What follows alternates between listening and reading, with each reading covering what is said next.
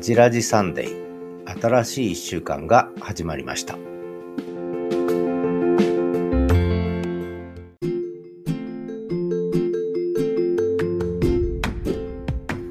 じらじサンデー。はじらじサンデーもできないと思ってたらできるんですね。5月末までできるんですね。えー、Spotify の録音ツールと編集ツールが利用できなくなるのは6月からということで、ただこれ画面がわかりにくくて編集ツールが見つからなかったんですね。あの、すごくちっちゃなリンクになってました。あんまり使わせたくないんでしょうか。ということで、変な前置きから始まりましたが、はじらじサンデー続けていきたいと思います。で今数えてみたら、今日が6回目の、シーズン4入って6回目なんですが、5月末までだとちょうど20個目のエピソードぐらいまでいけるんですね。まあ正確には21個いけるんですが、まあ21個目はもうボーナスにして、総まとめにして、えー、5月末までハジラジサンデーシーズン4は続けると。20回エピソードをやるぞということで、これまでの始めるラジオキャンパス、7月4日から始めたものを集大成していく3、4、5、3ヶ月にしたいと思います。ということで今日も最後までお聴きください。今日は第1コーナー、えー、人生いろいろ。そして第2コーナー、思い出の1曲。第3コーナーが SNS あれこれにしたいと思います。そして第4コーナー、ザート一郎散歩で参ります。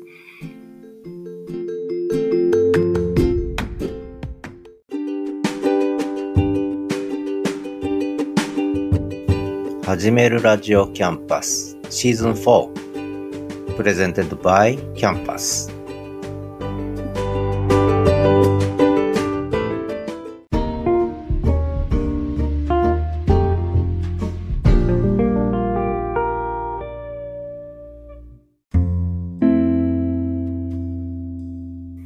ということで、はじらじサンデー2月11日健康記念の日ですが、お送りしていきたいと思います。今日はシーズン4の6個目の配信になります。えー、実は Spotify からメールが来まして、これ Spotify から配信してるんですけれども、Spotify からメールが来て、もう今の収録、編集ツールは使えなくなります。6月から使えなくなりますって書いてあったんですが、で、いつもの編集画面に行くと、もうツールが見当たらないんですね。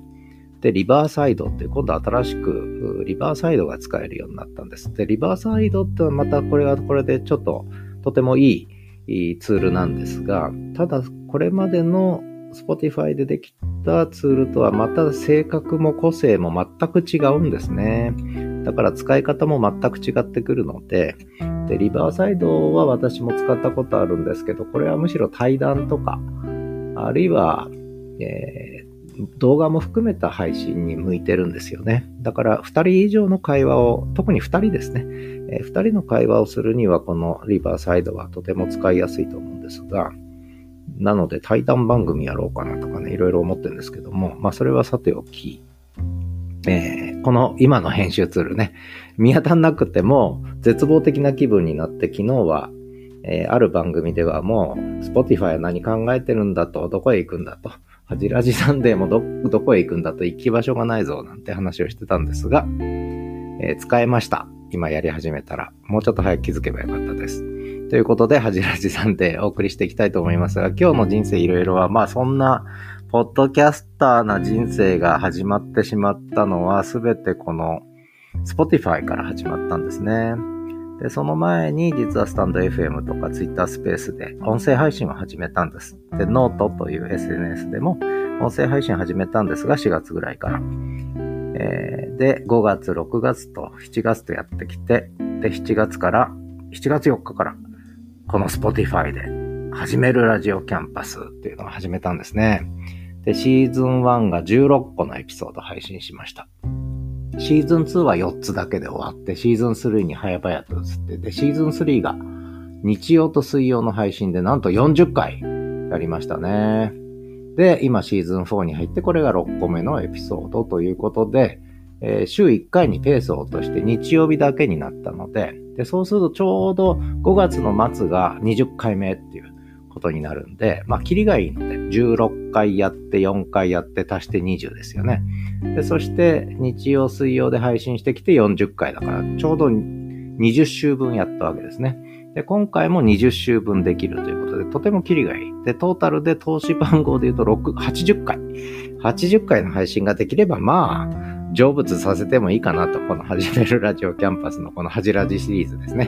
シーズン1、シーズン2、シーズン3、シーズン4というので、完結編に向けて、これから3ヶ月、あと14回、今日入れて、あと15回の配信をお届けしたいと思います。そんなポッドキャスターの人生について今日は語りますが、まあ、あっちこっちでこれまでも話してきてることで繰り返しになる部分もあるんですけど、ますます確信が強まってんのは、やっぱり音声配信と文字配信。これを融合して配信する時代に入ったと、SNS は。えー、いうことですね。これは間違いないですね。これまでは、なぜか文字ばっかりでやってきた。で、そしてなぜか映像が入ってきた。で、映像っていうのは実は言葉じゃないんですね。映像は言葉じゃない。文字は言葉。音声も言葉。で、言葉の二大要素は文字と音声。で、これまでは言葉は文字でしか伝わらない。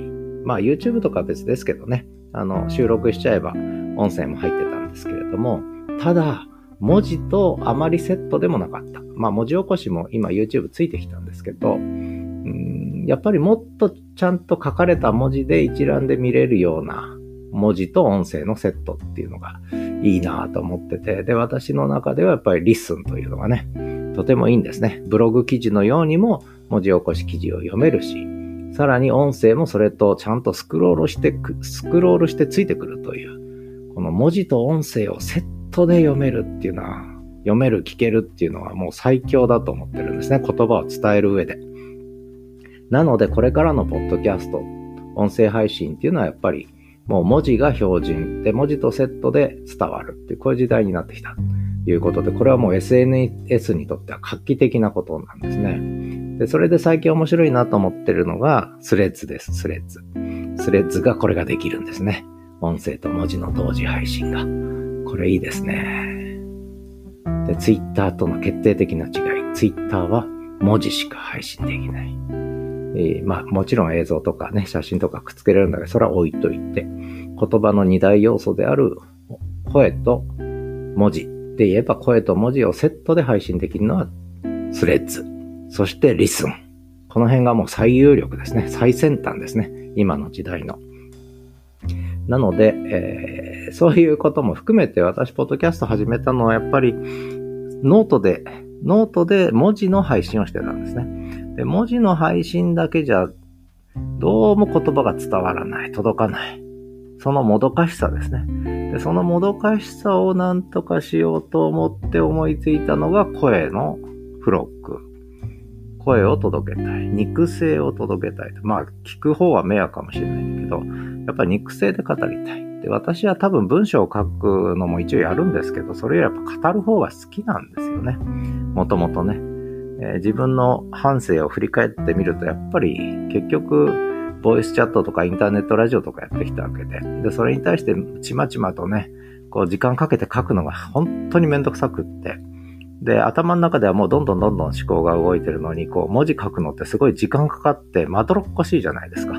で、出来上がるまでに時間かかるし、出来上がったものを外に出したとしてもそうリアクションがあるわけでもないし、このサイクルの遅さがすごく嫌だったんですね。言葉の届くサイクルの遅さが。で、これが音声配信だと解消するわけですよ。即座に届く。で、しかも今 AI が文字起こししてくれるから、文字も届く。これはいいですね。他者に届ける上でもいいし、もう一個は自分に届くんですね。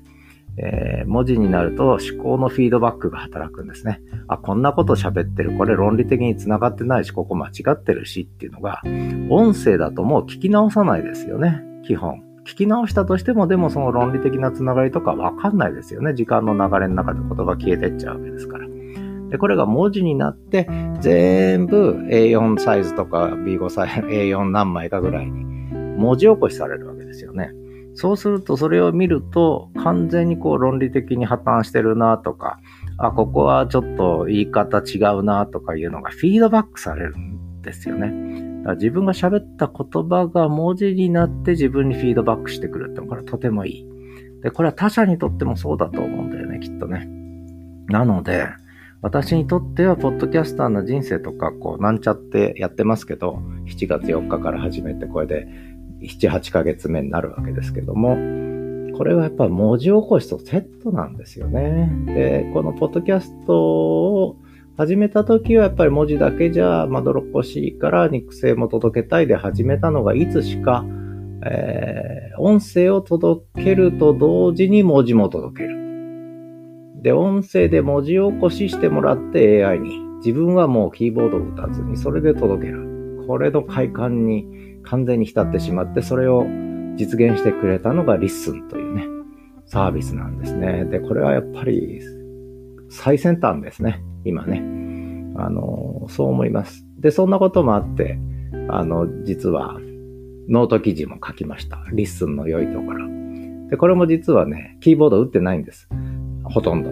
えー、ドラフト、ボイスドラフトって最近呼んでるんですけど、全部、 LISTEN にえ収録しちゃうんです。こうやってね、ポッドキャストみたいに。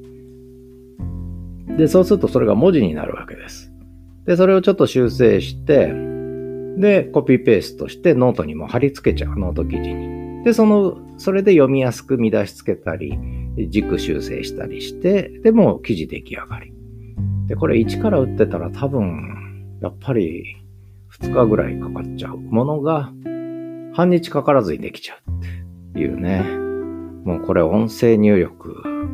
だから、ポッドキャスターな人生って言うけど、実は音声入力な人生になってんじゃないかなという気がして、インターフェース革命ですね。完全に私の中ではね。もうキーボード入力、フリック入力の時代が終わって、音声入力の時代で、たまたまそれが音声配信であり、ポッドキャストであり、文字起こし付きのポッドキャストだったっていう、まあそんな話だなと。思ったりしてます。何の話かわかんないですけども。そんなことで、これからもポッドキャスターな人生、まだまだ続きますっていうか、もう勢いづいちゃって止まらないですね、これは。止まらない。ということで、このシーズン4も、えー、5月末まで、シーズン4 20個目のエピソードまでやりたいと思います。で、合わせて並行して、これまでのシーズン1からのエピソードを全部ボーナストラックまとめてない部分はまとめて、え自分なりのフィードバックにもなるかなと。で、他の人にとってはインデックスにもなるかなっていうことで、このボーナストラック作成と合わせて、シーズン4は毎週日曜日配信続けていきたいと思いますということで、はじらじサンデー、あと15回今日含めての命ですけれども、えー、その後はまた別のこと考えますということで、ポッドキャスターの人生はまだまだ続くでした。次は思い出の一曲です。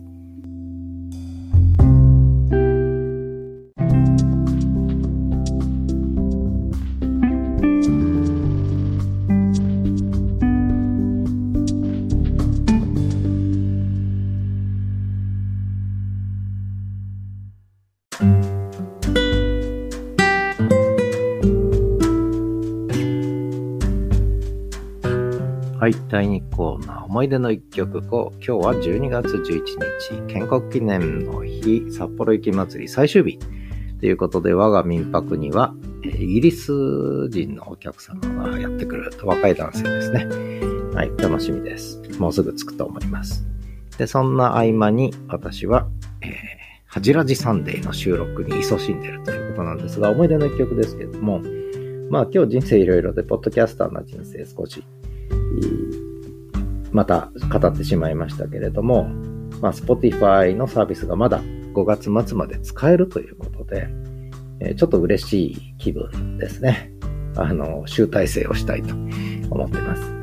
で、そんな中、実はシーズン3のボーナストラックっていうのを出し始めたんですね、シーズン3から。で、シーズン3のボーナストラックの2回目のボーナストラックですね。えー、で、流した曲をちょっと思い出しました。えー、クイーンの Don't Stop Me Now ですね。Don't Stop Me Now。Don't Stop Me Now。私を今止めないでっていうことで、えー、ちょっとまあ Spotify 復活と、ハジラジサンデー復活と、えそして5月末に向けて集大成ということで、え、ちょっと嬉しくて嬉しくて、え、また勢いがついて。昨日、一昨日はちょっと沈んでたんですね。これ困ったな。ハジラジサンデーもできないし、もう全くやんなっちゃうな。 Spotify は何考えてんだとか思ってたんですが、今、その Spotify を使いながら、まあ5月末までのわずかな命ですけど、まあ人生なんてそんなもんですね。余命わずかな中で、いつ 途絶えるとも知らない形で生きてるわけですから、えー、生かされてある時を大事にしながらね、今は走り続けたいと。ということで、Don't Stop Me Now Queen を今日は聴いていただきたいと思います。えー、クイーンはね、実は私が高校時代にやっぱりすごくヒットしたんですね。で衝撃だったみたいです、当時、同級生とかは。で、私音楽聴く人じゃなかったんで、何それっていう、どこがいいのと思ってたんですよね。で、実際聞いて耳にはついて、まあ悪くはないと思ったんだけど、そんなになんとも思わなかったんですけども、クイーンにハマったのはそれこそボヘミアン・ラブソディの映画を見てからですね。あ、こういうことだったんだ、クイーンっていうのは、って今更わかる。で、私は結局音楽大学に勤めてからですよね、音楽、ちょっと真面目に音楽のこと考えるようになった。それまで音楽は本当苦手で、あの、音楽だけなんです。あの、これ言うといろんなあれ反応あるんですが、5段階評価で2を取ったことがあるのは、音楽だけなんです。あとはもうないんです。だいたい5か4か、ね、悪くても3だったわけで、まあだいたい 5, 5が多かったんですけど、音楽は2位取ったで、2位取ったっていうのはやっぱりね、真ん中より下じゃないですか。すごくね、ショックでしたね。もう人生を否定されたっていうか、もう俺はもう音楽は大嫌いだと思った。これ小学校3年か4年か5年ぐらいですね。わからない。中学校の時かな？覚えてないですね。とにかくあの2の衝撃ね。えー、それから2っていう数値は大嫌いになりましたし、音楽も大嫌いになったということで、なるべく音楽には近づかない。音楽の時間はなるべく静かにしてるというね。中学校時代だね、やっぱりね。えー、そんなことを思い出しました。もちろん音楽は好きなんですよ。だけど、学校でやる音楽は嫌いでしたね。流れてる曲は好きだった。かといって流行りの曲を聴くわけでもなく、まあ日本の昭和歌謡ぐらいしか聴いてなかったですね、私はね。で、洋楽はあんまり聴かなかった。うん。なんか格好つけて歌ってら、みたいな感じで聴いてたんですが、いいですね、クイーンはね。ということで、えー、私を止めないで、Don't Stop Me, Stop Me Now, Queen です。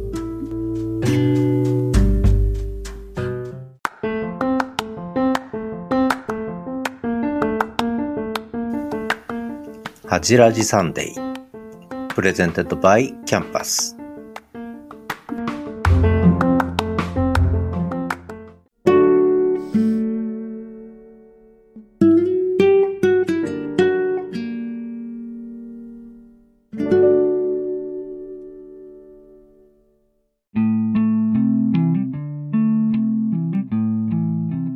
ハジラジサンデー2月11日の配信です。シーズン4、6回目のエピソードになります。第3コーナー、SNS あれこれということで、SNS あれこれ、もう最近は、あの、 LISTEN で SNS、まあ特に音声配信と文字配信というね、ことの意味ですね。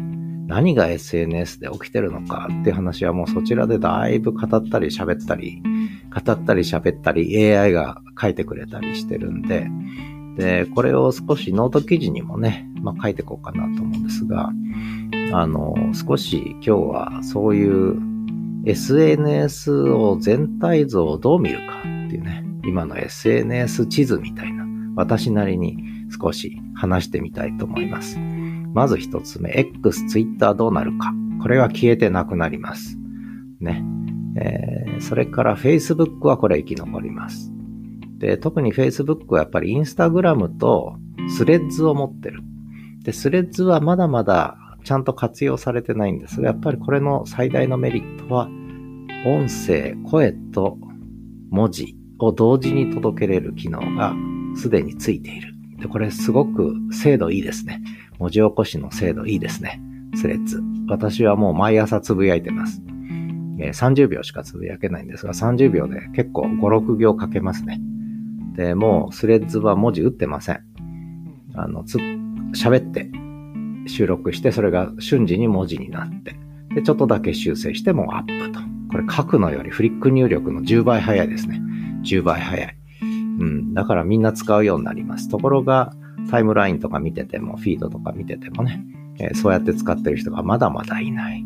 なぜかみんなきっと文字で、フリック入力で打ってる。ただ実はこれ、音声入力できるんですよね、スマホでね。あの、スマホのキーボードからこう右下の方にマイクマークがあるので、そのマイクを押すと実は音声入力できるんで、使ってる人は使ってるんだと思いますけど、多分、こう、電話とかで人と喋るんだったらいいけど、一人で喋るのってなんかやっぱ抵抗がある人が多いんだと思いますね。でもその抵抗がなくなれば、もうみんな音声入力になると思います。もうこれは、やり始めたらもう戻れません。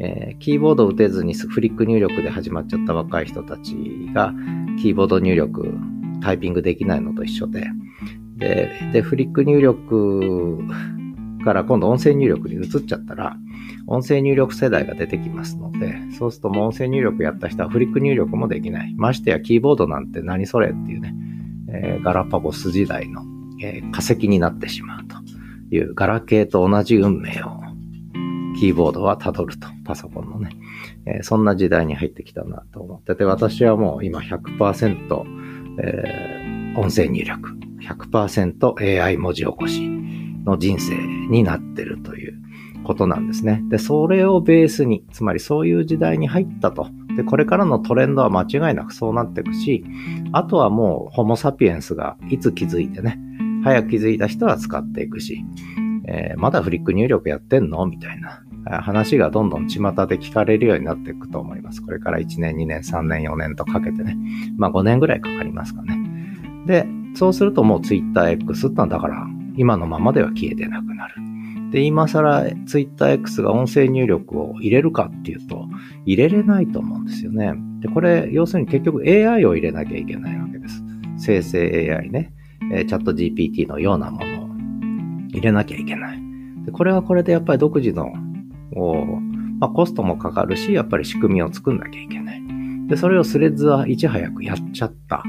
で、スレッズでやっちゃったってことは、これいずれ、えー、なんだ、インスタグラムやフェイスブックにも導入されるだろうと思うんですね。で、もう一つ、ブログですね。文字で打ってきたブログ。ブログも音声入力できないブログは消えてなくなっていくと。音声入力できないブログは消えてなくなっていくというふうにやっぱり思うんですよね。で、それから今度音声配信サイトっていくつかあって、 Radiotalk、 Voicy、 stand.fm、それからこのアンカー、アンカーっていうかこの Spotify、ね、えー、YouTube、そして LISTEN、我らが LISTEN ね、などの音声配信の、ホスティングサービスやあるいはそれとは違った、ポッドキャストとは違った独立型の音声配信のプラットフォームってあるんですけども、これがじゃあどうなっていくのか。これも今言った流れで時代のトレンドの中に置いてみると、えー、文字起こしのつかない音声配信サービスは消えてなくなる。ね、もうこれはっきりしてますね。えー、文字サービス、文字起こしの、精度の高い文字起こしのついていない、音声配信サービスはいずれ消えてなくなる。これは予言していいですね。そうするとどっからなくなっていくかっていうと、かなりはっきりしてて、えー、まずは、 Voicy、消えてなくなる。そして Amazon Music が対応するのかしないのか。で、Spotify は一応対応するって言ってるんだけど、どこまで本気でやるのか。で、台湾でファーストーリーっていうサイトがあるんですけど、ホスティングサービス、私使ってるんですが、今5つ番組作ったんですけど、そこに。これ文字起こしがないんだよね。なので結局リスに飛ばしてるんですけども。やっぱ文字起こしが標準でつかない音声配信サービスは廃れていく、消えてなくなっていくと。で、最近ニュースが飛び込んできて、Apple Podcast が文字起こし完全にやることになりましたね。で、YouTube も字幕含めてね、文字起こしあるので、ここは生き残るということかなと思ってます。で、これはもう必然的にというか不可欠ですね。文字と音声はセットの時代に入りました。両方が同時にできるような SNS じゃないと、これからは使われなくなっていきます。これ、日を追うごとに月を追うごとに、年を追うごとにそうなっていきます。で、5年経ったらみんな音声入力で文字起こしが当たり前になってて、えー、そういう時代になりますね。これがもう時代のトレンドというか必然性があるわけね。だからそういう目でこれからの SNS を見ていった方がいい。で、今、スカイ、ブルースカイとかいうね、ツイッターを作った人の、が今ツイッター離れて、えー、X になっちゃったから嫌になったんでしょうね。ブルースカイって青空だね。青空を見たいんでしょうね。ブルースカイってのを作って、ツイッターのようなものを作ったんですが。で、私やってない、登録してない。もうこれ以上広げたくないから。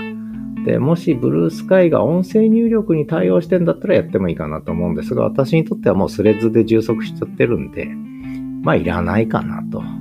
で、文字だけを打つのが大好きな、文字打つ早い、文字打つのが大好きで、音声入力嫌いな人は X をやめて、ブルースカイに移る。で、音声入力でいいやと思ってる人はもうスレッズに一元化するっていう、こういう流れになってくるんじゃないかなと勝手に思ってますね。で、あとは音声配信についてやっぱり RSS が飛ばせるポッドキャストサービスじゃなければダメで、なおかつ文字起こし、精度の高い文字起こしがついてなきゃダメで、えー、そうするとその要件に今かなってんのはやっぱりもう LISTEN というね、我らが LISTEN ですね。で、それでノート記事に LISTEN の良いところの書いたんで、これぜひ読んでください。あの、ちょっと、えー、お褒めの言葉もいただいたので、とてもわかりやすかったって自分でも、あ、これ結構うまく書けたなじゃなくて、書いたのは AI なんですけど、うまく喋れたなと思ってるので、あの、これはぜひ、あの、おすすめですので、読んでみてください。ということで、SNS あれこれということで、これからの時代のトレンドは文字プラス音声。で、文字プラス音声が標準でセットで展開できない SNS は日に日に廃れていくと。で、いずれ、えー、2、3年後以内に消えてなくなっているだろうって、まあそんな話をさせていただきました。ということで、今週の一曲、決めてないけど、この曲です。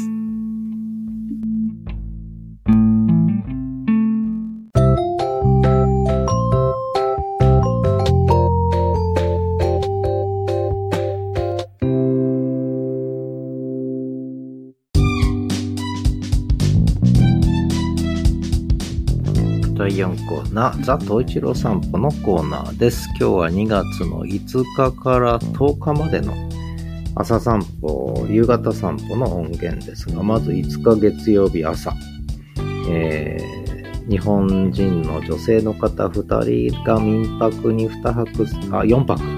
4泊された後帰られたんで、ちょっと寂しげな東一郎くん。私も寂しかったです。そして6日の朝、今度アメリカの男性がね、えー、やってきて、で、1泊目終わったところの朝散歩、そして夕方散歩、そして7日の朝散歩、そしてこの日タバコを吸ってるおじさんに会ってタバコの吸い殻の話をちょっとしてます。それから7日の夕方散歩では今度公園に犬のうんちを放置している飼い主がいたので、そのことにブツブツ言ってます。はい、お聞きください。それから8日の朝散歩。で、えー、Airb でまた予約が入ったよって、フランス人の男性がやってきたよって、なぜか女性と間違ってたんだけど男性でしたって話を9日、10日と話してますので、えー、お散歩音源、まずはお聞きください。9分ほどあります。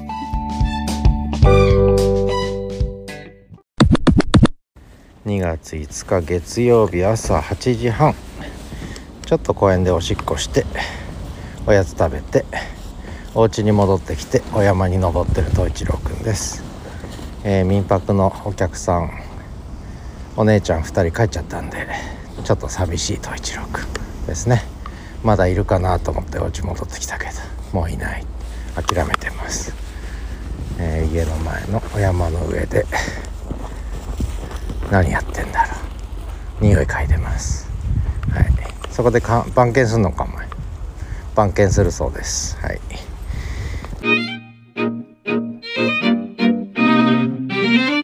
2月6日火曜日朝7時。冷えてますね。マイナス6度。ちょっとここ数日冷えるみたいですね、えー、札幌雪まつりも昨日から始まって最終日には気温が上がるそうですがそれまでは結構マイナス6度7度ですかね。ぐらいの気温が続くみたいな。感じですね。ちょうどいい感じで冷えてますね。札幌雪まつり我が家の民泊にアメリカ人のお客様が見えて男性ですけど雪の雪まつり行ってきたけどずっと心待ちにしてたそうです、えー、4年間開催されてなかったんでね、それでよかったと言ってました。ああ統一郎が引っ張るんでではまた。2月6日の午後5時。寒いっていうより冷たいね。冷たい。東一郎くんはお家の前の雪山の上に銅像のように座って番犬中。動きません。うんちが出ないね。朝も出ないし夕方も出そうにないね、はい、雪山番犬状態ですね。そんな感じで冷えてきました。寒いです。風邪ひいちゃいます。東一郎くんお家入ろうよ。もうご飯食べようよ。雪山の上で涼しい顔してます。ではまた。2月7日朝7時50分朝のお散歩に出てきました。近所の公園。えー、アメリカ人の男性のお客さんが2泊目が終わって今朝から帰られますけどそれまでにお散歩を済ましたいと思います。やれやれだ。はい。続きです。2月7日朝7時56分。公園に来たところ防災倉庫の陰でタバコ吸ってるおじさんがいて喋るのやめちゃいました。ここは喫煙所じゃないし公園では吸わないでほしいんだけど他に吸うとこないのがねね家で吸ってくれいいのにね。まあいいや、えー、でそれはいいんだけど吸い殻をね毎朝1本吸い殻が捨ててあんだよねその場所にね。その方かどうかは分かりませんけどもやめてほしいね本当にね。はい。まあそんなことで雪は灰皿じゃねえぞって。あとはねタバコの灰がいっぱい落ちてんだよねこれ。嫌になっちゃうね本当に。はい。ということでえー、おおすごいねタバコ。はいはい。あすごいすごい。太一郎何やってんだ？はいではまた。あで今日はあのねもうすぐお客さん9時ぐらいにはチェックアウトされると思うんで。東一郎君はうんちして早く帰りたいんだけどうんち出ないかもなこれ。おこれもタバコか？大丈夫か？はい。ということでではまた。2月7日。もうすぐ4時ですね。えー、お散歩出てきました。3番目に近い公園で統一郎くん。2日分のうんち。たっぷり出ました。雪の穴の中に上手にホールインワンしたので回収が大変でしたけど、はい、無事に全て回収し出しました。こういう時雪降ってると便利ですよね。便利って変ですけど。雪だと取りやすい。あまたここにうんち放置してるバカ飼い主がいるほれ。本当にまた。またバカ飼い主って言っちゃった。ごめんなさい。失礼しました。訂正します。P です。P はい。では散歩続けます。ではまた。はい。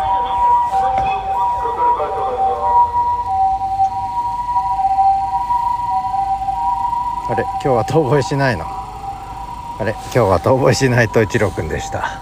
どうしたんだろう。なんで遠吠えしないのと一郎。うん？はいおしまい。ではまた。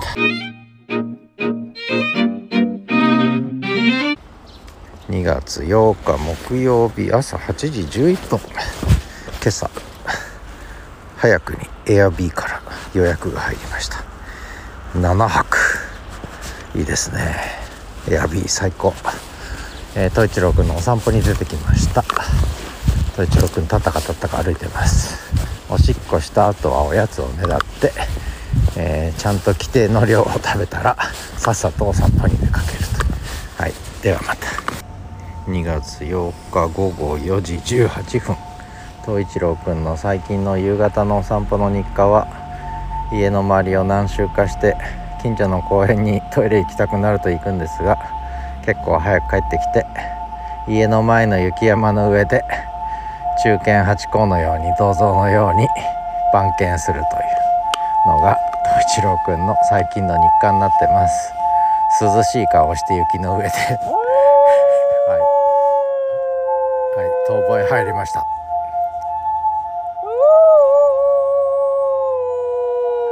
はい狼みたいですね。おしまい？おしまいみたいです。はい。こんな感じで涼しい顔して雪山の上で涼しい顔をしてはい。のんきに座ってんのはいいんだけどこっちはね歩いてないと寒いんですよ。歩いてればまだいいんだけど歩いてないで止まってるのが一番寒いんですよね。これ結構ね毎日ここで 20, 20分以上家の前でなかなか降りてくれないと。ねなかなかね自分がはっきりしていて自分がはっきりしていて結構意志が強いですねこの子はね。はいまあそんなことでではまた。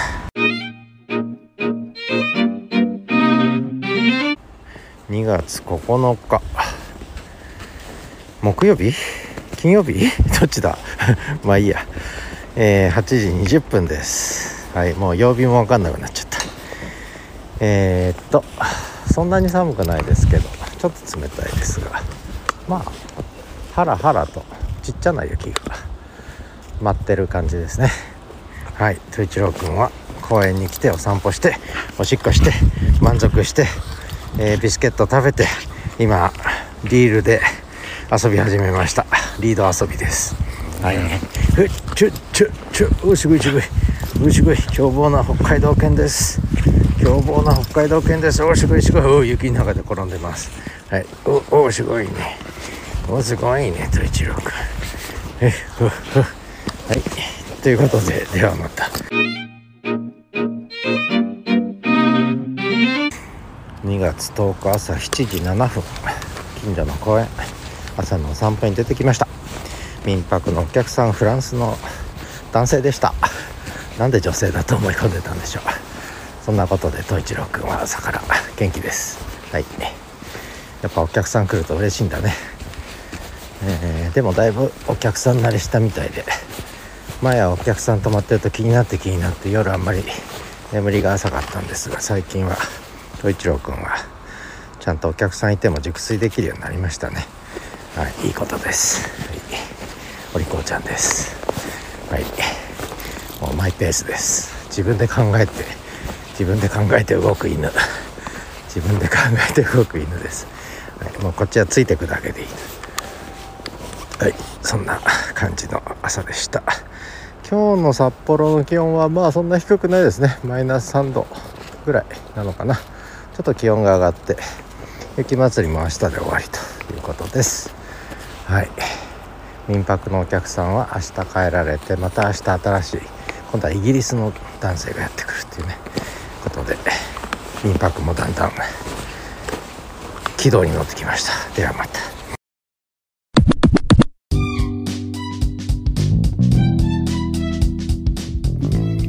ということで東一郎くんの朝散歩の音源。遠吠えも入ってましたね。遠吠えもね、えー、聞いていただきました。まあ少し民泊の方もお客さん来てくれて皆さん東一郎くん気に入ってくれてとてもありがたいですね。美しい犬だと、 beautiful dog だってみんな言ってくれるんでとても嬉しいですね。はい。そんなわけで、東一郎くんのおかげでまたリピーターがあ増えるかもしれないなんてね、思ったりしてますけれども、よろしければぜひ泊まりに来てください。東一郎ともどもお待ちしてます。それから、東一郎の名前の由来当てクイズですが、これはもうこのちょうど Spotify のサービスが終わるということなんで、5月末に向けてね、えー、さらにこれはちょっと続けていきたいなと思ってますので、ぜひお付き合いいただければと思います。ということで、ザ・トイチロ散歩のコーナーでした。最後はエンディングです。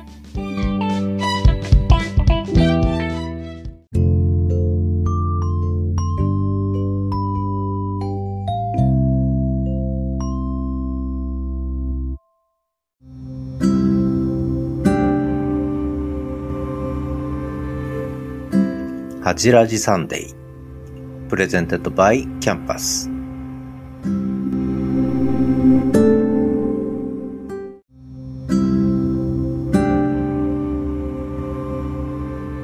ということで、消滅の危機に陥ったかと思えたハジラジサンデーですが、5月末まで続けたいと思います。シーズン4、20回目まで、えー、20回目の配信まで続けたいと思います。そして、シーズン1からの振り返りでボーナストラックもね、えー、合わせてこの時期に全部集大成でまとめていきたいと思います。で、Spotify のこの編集収録ツール、私はとても好きなんですが、こういうふうにラジオ風に、えー、もう本当に手軽に作れるウェブベースのね、えー、編集収録ツールなんですが、これをなくしちゃうのは本当にもったいないと、Spotify さんには言いたいんですが、まあそれはさておき、とりあえず決まったことのようですので、えそれをベースに、あと残り、今日が終わるとあと14回ですね、えー、シーズン4の20個目のエピソードに向けて、そして過去のシーズン1から私のポッドキャスター人生の始まりを、えー、始まりが始まったこの、えー、Spotify のこの収録ツールとともにね、